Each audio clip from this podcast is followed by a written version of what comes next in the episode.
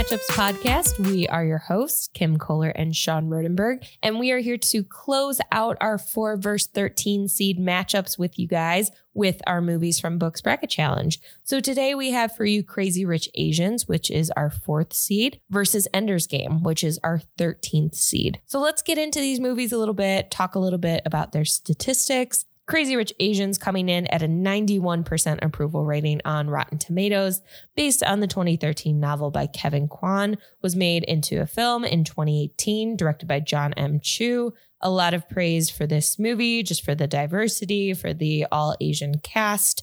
Was nominated for two Golden Globes, one for Best Motion Picture, Musical or Comedy, and one for Best Performance by an Actress for Constance Wu, which we have some problems with, and I think we'll get into. This is later. real quick to be talking about problems. But yeah, okay. yeah, uh, just a little sneak preview when we get into strengths and weaknesses.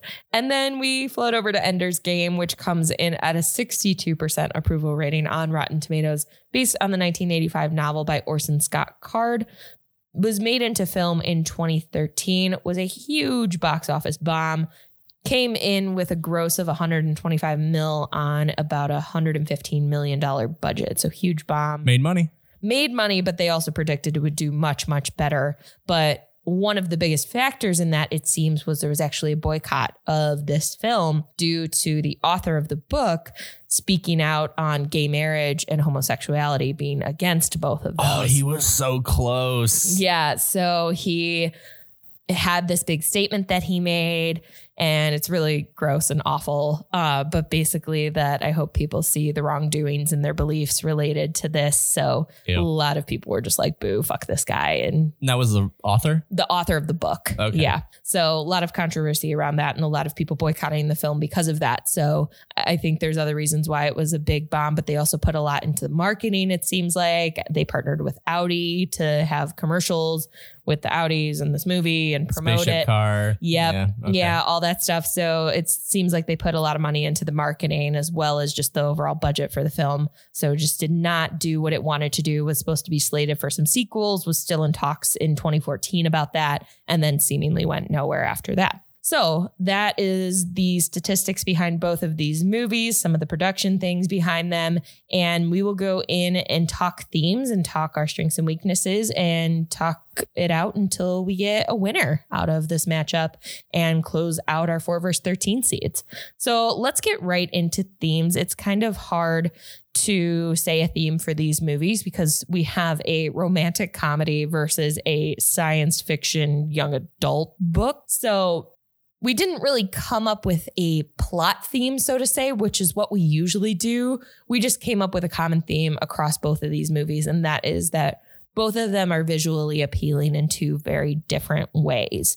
And so I guess we can talk about Crazy Rich Asians in that sense because it's a less traditional form of visually appealing. You think visuals, and we have Ender's Game, which is the visual effects appealing. And then we have Crazy Rich Asians, which is just the visual appeal of it.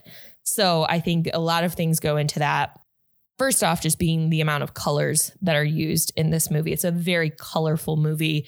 There's no really common theme in people's clothing or color schemes or anything. It's all just very bright all the time. But I think that also is because every scene is pretty heavily casted. There's a lot of extras in this movie. There's a lot of cast members, very extravagant, big setups. You don't see a lot of small spaces in this movie. Well, that's the point, right? Is that these are insanely wealthy people.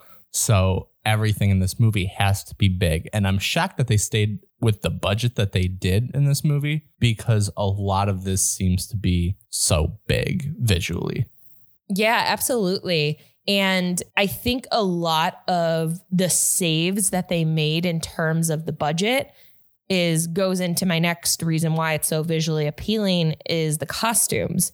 So when it was heard that this was coming out and when this would be adapted into a film, a ton of really really famous designers like Dolce & Gabbana, Balenciaga, all of these designers were like, sign me up. I want you guys to wear my outfits in this movie. So most of the clothes, which are beautiful and extravagant in this movie, I mean, the outfits are incredible, were given by the designers because they wanted them to wear them in this movie. So I think they saved some money on the costume design aspect of things because they were gifted all of these designers. And the movie called for that because all of these people were openly wearing these designer outfits and designer shoes and all these extravagant looks.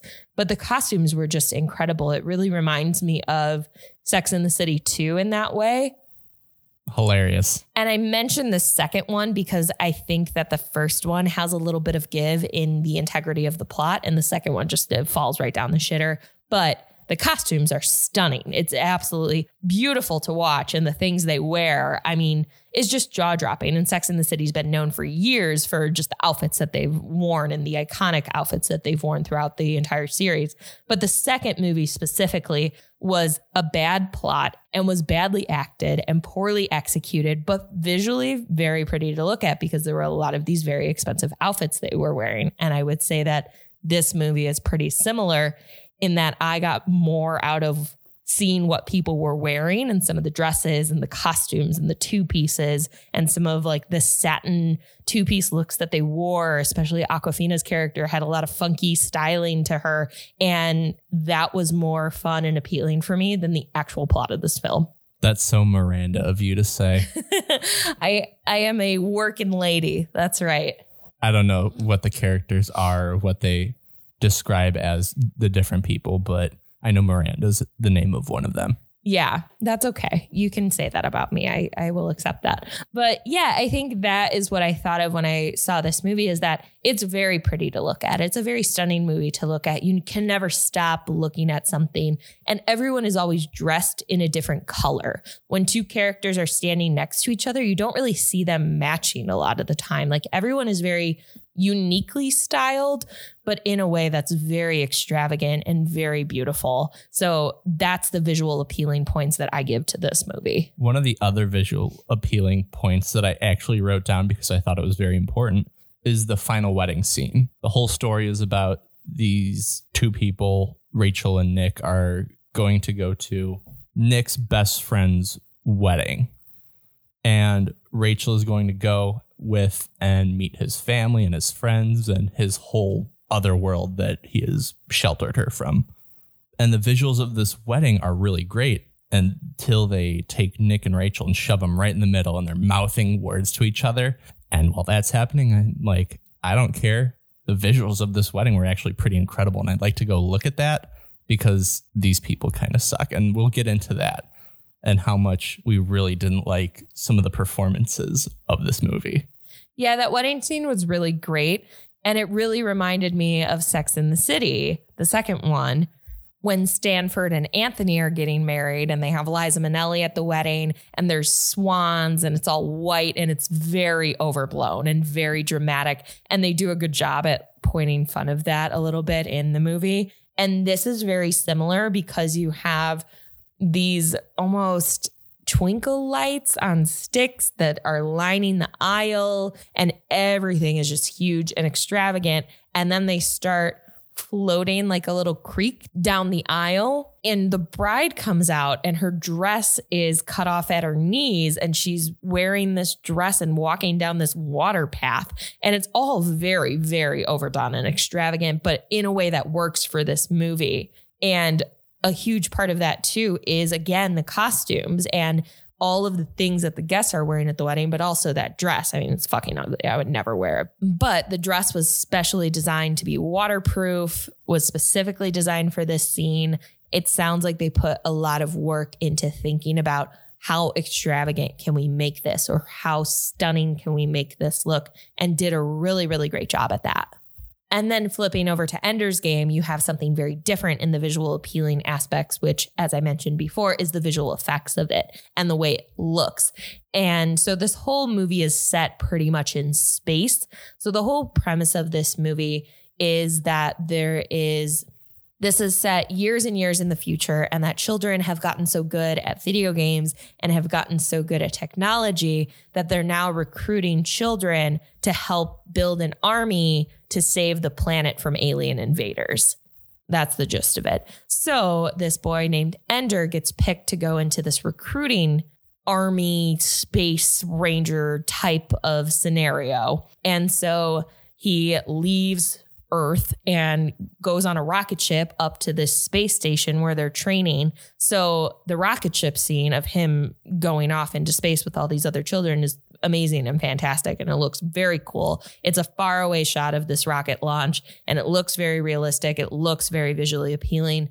And then the whole movie is set pretty much in this space station and there's a few outside space scenes but there's also this giant battle arena that has these big blocks in it and you just it's a zero gravity room basically with these big glass windows that look out into space. And so a lot of the scenes are based in there with the kids practicing battles and floating around in the zero gravity room. And it's all very very impressive and it feels really expensive too. So the visuals do have that classic sci-fi look. And going back to that battle arena that you were talking about, it is really cool just to see how they did all of these bodies flying around, especially when they would do the the shots from far away where you would just see the kids come out of the gate and shoot wherever they want.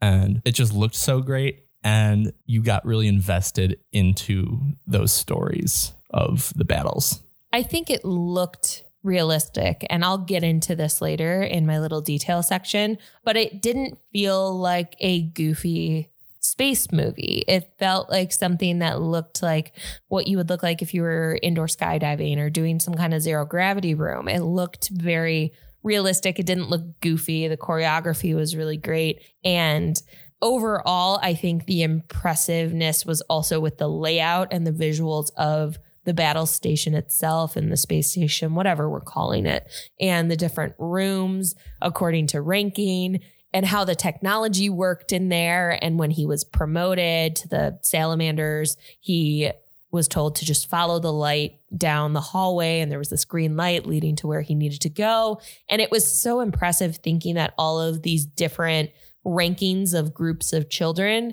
and all of the administrative people and all of the battle arenas and all the training areas and everything like that was housed in this bubble of the space station you see on a couple shots of the exterior shots. And it was a very impressive layout that they built. And it felt like it was also a realistic layout that they built. Like I got from the exterior of that what the interior looked like. And when they showed the interior, it all matched up and it felt very realistic and it felt very nicely put together and nicely designed. I would agree. I liked looking at this movie. So then let's go over into strengths and weaknesses and let's stay on Ender's Game and talk about the strengths first of this movie. Okay. I'm going to talk maybe for a little bit because I'm going to start somewhere and then you'll pick it up as I go. So, one of my favorite things that I tell everyone is how great Pixar is because Pixar does this thing where they are able to take these very heavy concepts and put it as something that a child could understand. And they do that with this movie where they talk about the morality of war and what that looks like. And while watching this, I was thinking about the US military system because the US military system is run by people that are much older and recruit people much younger. And there's an age limit, and also preach that the enemy is the enemy without necessarily an understanding. And you can get into the ideologies of why someone is the enemy, why they aren't the enemy. But I think this movie has a lot to say about the morality of war and waging war against someone, even if you don't understand them. Yeah, there's a lot of very sophisticated subjects for this movie. And I think that plays into some of my strengths too, not exactly as well as you stated it or that specific instance, but this is overall a young adult book. But it's interesting you say that about the military because reading in on some of the trivia, there's several branches of the US military that require this as reading for some leadership positions because it teaches you a lot about military leadership and the good qualities of a leader in it. So there are those crossovers. And I, I think naturally there's those crossovers because it's a movie about a child militia fighting aliens and warding them off so they don't take over the earth.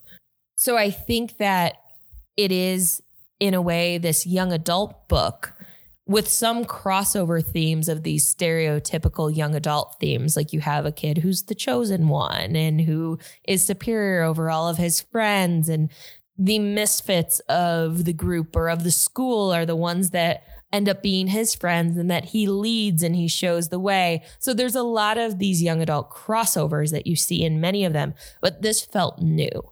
This felt like something I hadn't seen before.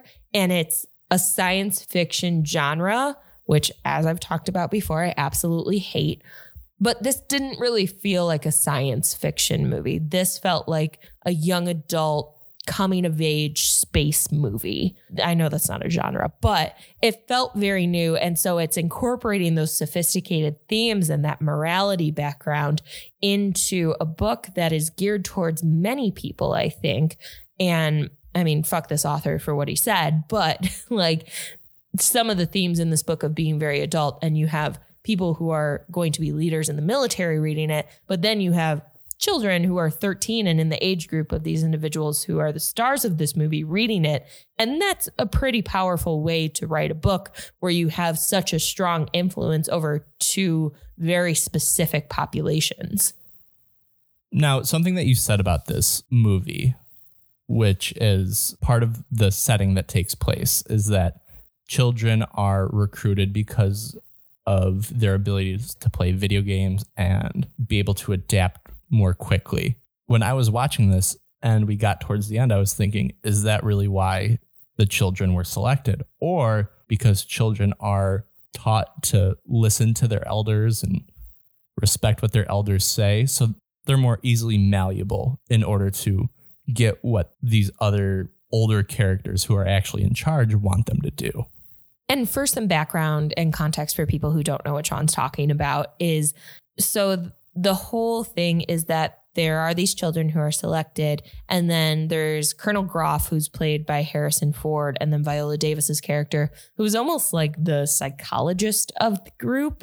And those are seemingly the only two elders, and then the one lieutenant who is in charge of just making sure everyone gets to their battle stations, basically runs the show. Drill sergeant guy. Yes. And so through this movie, we have Ender, who is the main character, and he shows a lot of promise and is that chosen one character and slowly gets promoted through the ranks of these children militia groups and then is asked to lead his own group the dragon army or whatever it's called and so they trick them the colonel and some of these elder people by saying hey, we're going to do a simulation of what it would look like for you to fight these alien invaders because they're coming any minute now. And so he leads this simulation and blows up their planet. And with the help of all of these misfit friends he made along the way. And then they turn on him and let him know, hey, this wasn't a simulation. You actually did this and you actually destroyed the planet. Good job. Like you got rid of these invaders. And then he has this existential crisis moment where he's a child and he's like, I didn't want to actually wipe out an, an entire population and I don't feel good about that. And you guys tricked me. And then the end of the movie is him going to one of the living aliens who almost looks like a giant fly. And there's this one larva that she's been keeping that is going to grow. And then he takes it and wants to bring it somewhere safe so he can try and regrow their population that he wiped out and make amends for it. So it is this whole thing of he's being tricked because he is a child and doesn't really know any better. And they're withholding this from him. They're not telling him anything about this. And there's this morality of children who don't want to hurt people naturally. When you're younger, children are less likely to be violent. They're less likely to have ill will towards people, want to severely hurt anyone. So they're taking advantage of a population that they know won't ask questions because they're not in the sophisticated mindset to do so yet, but also have these skills that adults don't have where they're evolving quicker to learn more about technology and learn more about video games and be quicker on the pull and the trigger of these things and think more critically on some of these war related militarized actions. So it is that very interesting concept of like, this is the perfect population that these people would want to take because they're innocent yet knowledgeable. Yeah. And another thing that made me think about it, and I don't know about your high school, but did they ever have an army recruiter come who Yeah. came in the Hummer Oh no, we didn't have the Hummer. We had the guy with the pull-up bar in front of the cafeteria, and he was like, "How many pull-ups can you do? Join the army, and here's a candy bar or something like that." And people would do it during lunch hour and try and show off. But that's what it is, right? It's let me bring this thing that attracts kids in order to Yeah, to these like 15-year-olds in high school. Yeah. And that's what they're doing here, right? Bringing these kids in, trying to attract them to what is possible, what you can gain. And we had the pull up bar one year, but another year, a guy came in a Hummer. And in the back of a Hummer, he had a big TV and Call of Duty. Which is what the American military looks like exactly. So that's why this stuck in my head so much because I said, "Oh, the kids are playing video games and then they're going to get go to war." That's exactly what happened in my high school with the guy with the Hummer. Oh my God. Yeah, that's interesting you bring that up. And it is a little fucked up. And by no means are we anti military or anything like that. No, because they do a great service and they're very important. Yeah. But there's some ideologies of what the military should be that I believe can be questioned and discussed. Sure. And there's a time and place for that. And it's not this podcast. But I think it is really interesting to think of those crossovers in this movie. And it's interesting that such a, I would argue, a liberal viewpoint and Th- that's why this shocked me. yeah, and more of a sophisticated viewpoint on morality and children and taking advantage of innocent populations and more fragile populations comes from a guy who wrote a book and then talked bad about But, uh, but gay homosexuals and gay marriage doesn't make any sense but you know was i guess whatever. He's just an idiot but wrote a, he he wrote a book that made it okay movie. So saying that let's go over into weaknesses and this was actually kind of tough for me to come up with because it's weird i didn't love this movie It was solid though. Uh, yeah, I wouldn't watch it again, but also I couldn't really find any weaknesses for it. My one that I came up with is that Ender seemed to grow in his rankings very quickly. And he started out just at the base training with all of the other kids who got chosen and then got promoted and then became his own leader of his own army. And it all happened, it seemed very quickly in the movie. And he just seemed too capable with every promotion. It didn't seem like there was any learning curve at all that he had to go through being in any of these. There was one particular promotion where he went from just like his base group of kids to being in the salamanders. I think that's what they were called. And he got training from Petra, who's Hailee Steinfeld's character, on the zero gravity room, on the battles, on shooting, all of these things, and was a little bit better in those situations. But it seemed like going from the salamanders to the dragon army and just becoming a leader and knowing exactly what to do the entire time. He's smart, and we knew that, and we knew that he was capable, but it didn't come with any normal childhood errors or any normal human errors. And it just felt like he was too capable. And I think this Do you know is why? why. Because he's the chosen one. Uh, yeah, sure. But even Harry Potter couldn't have done it without Hermione, you know? And I guess Paige was the Hermione of the story. But I think this is a classic example of the book and the movie adaptation and how in the book, it being longer and more detailed, there was probably more of that buildup of here's what he did and here's what he learned and here's his inner dialogue. And you would get to see those leadership qualities bloom a little bit more. Whereas in the movie, because we only have a certain amount of time to do it, and because he has to move up in rankings, that they didn't get that inner development as much as they would have in the book. You're absolutely right on that. My weakness goes into a character that I hated so much, and that's Bonzo. Bonzo's the worst. Bonzo's the worst villain ever. He's too villainy. Yeah, he almost turns it up too high. He tries to kill this kid. Yeah, and then the kid kills him or whatever, but not really. He tries to kill Ender, but Ender gets him, but not really. But he kind of just slips and hits his head, but he kind of deserved it. I had a lot of mixed feelings when Bonzo got seriously injured. So Bonzo is the lead commander of the salamanders. And he has some little man syndrome. He's about like four feet tall, I swear to God. Um, and so Ender comes into the salamanders, and immediately on entering their group, he's like, You'll hang back and you listen to me, and you're not going to be here to learn, and you're going to go home. Like right off the bat with no context whatsoever. And then continues that whole very, very bad guy with no actual good morals or shimmers of goodness in him throughout the entire movie. And it's just too much. He's too much of a hardcore villain. He needs to have a little bit of substance to him. Like he's really just the type of guy who's going to come and beat the shit out of any new recruit who's better than him.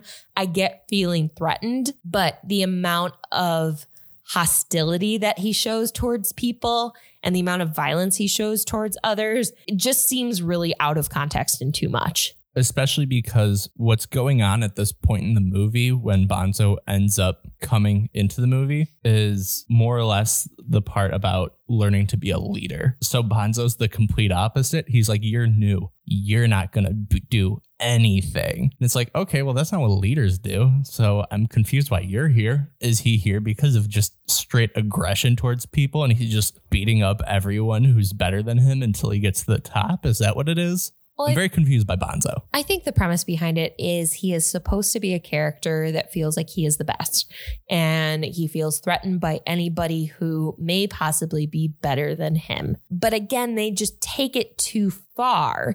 He's not the best and tries to throw quick jabs. Again, I know we're bringing in another young adult movie, but think of Draco Malfoy. He is the villain, but there is some soft spots to him and there's some insecurities there. Whereas Bonzo clearly has some insecurities, but is so overly aggressive and overly compensates for it in a very hostile and violent way that it really makes no sense for a child to be that way. He's like the ultimate bully, but the bully that will actually murder you. Yeah, Bonzo's going to beat up Ender in the shower. Yeah, it's crazy. And then Bonzo hits his head and it's lights out. So yeah, so that was that was a wild part of this movie, but I think it's time let's transition into Crazy Rich Asians and talk a little bit about the strengths and weaknesses of this movie. And let's go ahead and talk about the strengths of this movie first. I think the supporting characters are top notch in this movie. Your strength is my strength as well. I think specifically we have Awkwafina who plays I'm going to pronounce her name wrong, but it's Peik Lin. And we have Nico Santos who plays Oliver. From one of my favorite shows, Superstore. Yeah, which is still weird to me, but Sean loves Superstore. I might be the only person that loves it and watches it religiously, but Superstore is great. Yeah, so we have Awkwafina and Nico Santos who feel like the only characters in this movie with souls. They feel like they have more dimensions. And I think part of it is Awkwafina improved most of her lines and she was just very herself in this movie. And Nico Santos was this very elaborate, flamboyant character with a lot of heart and a lot of charm and a lot of just soul. And a, he seemed like a good person. And so did Awkwafina's character. And I think compared to everyone else who felt pretty shitty and one dimensional, they really, really shined in this movie for me. And I would watch more Awkwafina, more Nico Santos in this movie because I think they were really fun and really great and added a layer of lightness to this movie because it's a romantic comedy and you need those characters. But because of the acting and because of a lot of things I think we're going to talk about next in the weaknesses, there wasn't a good mix between these characters that are brought in for this comedic relief, for this lightness, and the main characters and their conflicts. So having them in this movie, it felt very much like a nice breath of fresh air. And it felt like these are two people who actually have souls and minds as opposed to everybody else in the movie. There's one other, I don't know if I would consider her a supporting character or a main character, but another one that I thought did a really great job, and that was Nick's mom. Yes, she was great. She was stone cold. Th- and that's exactly what she needed to be, and she was perfect at it. So I don't know if I would consider her a main or supporting character, but I guess I would consider her a supporting character because the main characters are the main love interest, Nick and Rachel. Yeah, and just going over the structure of this movie real quick because we didn't talk about it. It's your basic romantic comedy, so there's really nothing huge going on. But Rachel is a professor at NYU and meets Nick in New York. And Nick's best friend is getting married in Singapore. So he wants to bring Rachel over to Singapore to meet his family and his friends. And then she finds out he's basically just like loaded and Singapore elite, and all these women are seeking after him and find him to just be amazing and his family very extravagant and amazing. And through the course of it, his mother and then some of the other members of his family, most of the members of his family, don't feel that Rachel is worthy of him, don't feel that she would carry the family name well. So there's a lot of inner conflicts there between the family and between Rachel and her trying to stand up to the family, but her being affected by what the family says to her. So that's the whole basis of this plot. So his mom does have a big hand in this movie and she needs to be just a stone cold, lifeless, soulless person. And she does it Nails really it. great. She nails it. Absolutely nails it. Yeah, she's really good in this movie. So I think it's interesting that our strengths are the same because I totally agree. I think some of the secondary characters knocked it out of the park. And then let's go into weaknesses and talk about the main characters who were the most boring people I think I've ever seen in a romantic comedy. So we have Rachel's character played by Constance Wu. How did she get nominated for an award? I have no idea. So, when we first started watching this movie, this is a movie overall. Let me just say that we are very confused by the Rotten Tomatoes score because a lot of people really love this movie. And this is a movie that felt like a lifetime movie or you pointed out it felt like a hallmark christmas channel like one of the hallmark christmas movies which are great by the way they are great. But you don't go into a hallmark christmas movie expecting it to be some revolutionary acting or something. You just want a cheesy love story that makes you feel good. And this felt like a hallmark movie without the cheesy love story that made you feel good. It had all of the background of it but not the con- context of it. So we have Constance Wu who is just awful. And even in the first couple of scenes, just her body movements and her language, where she'll like roll her head a few times and very dramatically fold her arms, like you would see in a high school play of someone who is just starting out acting and thinks being overly dramatic is being a good actor. And that's what it felt like through this whole movie. She was so unlikable and so one note.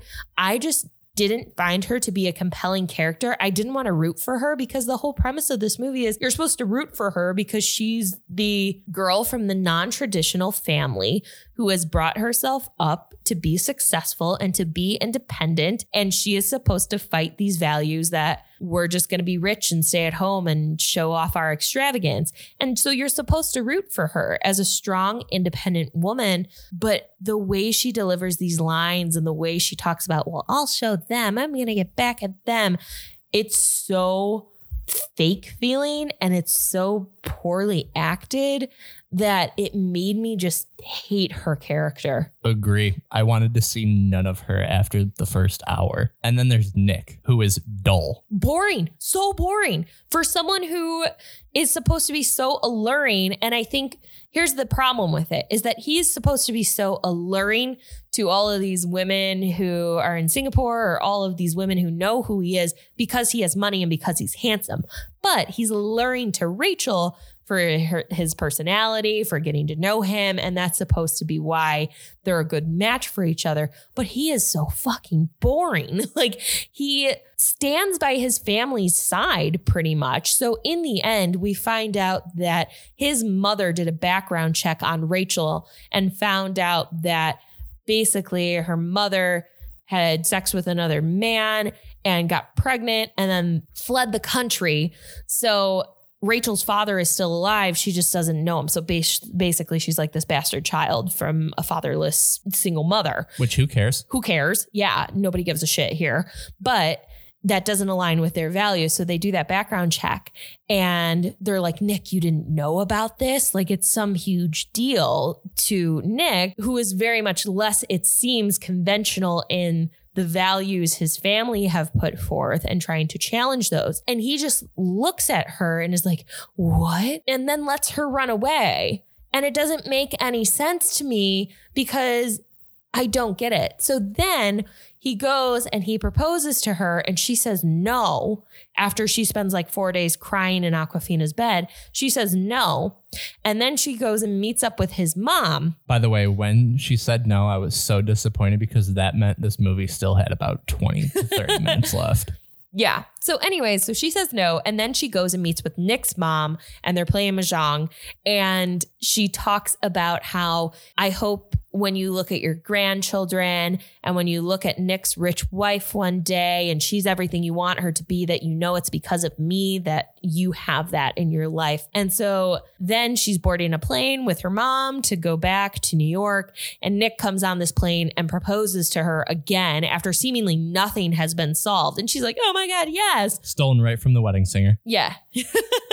yes, without the great song. And then they go to this party with his family and all of his friends who publicly ridiculed her and laughed at her and also who are very fake and don't really give a shit about her. We just watched all these people be mean to her for an hour and a half. Yeah, they go to this party where everyone's like, "Oh, I'm so happy for you." And she's smiling at the mother which, by the way, is different from the book. In the book, he says, fuck my family, let's be together, and goes with her to New York. So it's very different in the movie and the book. And I don't know why they chose to do that because it makes him seem also still very boring and very much a shitty person. Like, if you truly love somebody and your family did that to someone you really, really loved, because they did some fucked up shit to her and were very oh, you mean mean. by putting a dead fish in her bed? Yes, we're very mean to her. It wasn't that they just needed to warm up to her, didn't know her.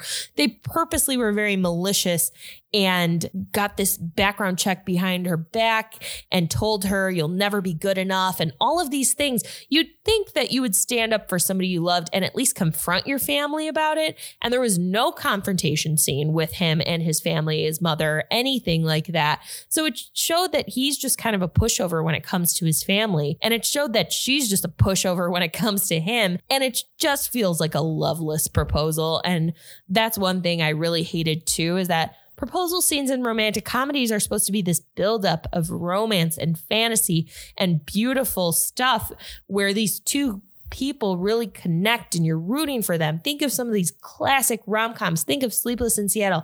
Think of You've Got Mail. I know there's not proposal scenes in some of those, but like think of the lead up of these two characters meeting. You're rooting for them to get together. You want them to. And at the end of the movie, I was like, oh, can these two just never show up ever again? I was so over it. Well, someone's not buying tickets to Crazy Rich Asians too. I'm definitely not. I'm I'm definitely not. But yeah, I just felt like this movie had no soul whatsoever. It was visually appealing. It had a few good secondary characters, but this movie just felt very non-compelling and it felt like these characters didn't have a good bone in their body. Do you have any other weaknesses? Because I have one. I don't. I think me calling the entire movie awful and the actors awful and the plotline awful is enough for weaknesses for me. So Nick had a sister, Astrid, right? It was his cousin. cousin, Astrid, sorry. And Astrid had a husband that cheated on her. And we come back to this plot point every once in a while, but it's so erratic and I don't care about it at all. And I don't know why it's shoehorned into it. So it seems from the research I've done, I did not read this book. I did not read the rest of the books. It seems from the research I've done that her courting and her story is played out more through the books because she starts falling in love with a man who was briefly in this movie and they like had a nod at each other at the bar at the party or something like that. So it seems like they were just setting up her character and her plotline a little bit for the future installments. Ah, so this is where Crazy Rich Asians 2 comes into play. I guess. I don't know enough about it, nor do I care, nor do I ever want to watch this movie or any other installments ever again of it. Wow. Any little details that you like? My little detail is something I already talked about in weaknesses, and sorry, I, I ruined that. But yeah, I just put that proposal scenes are supposed to be emotional. They're supposed to be a buildup.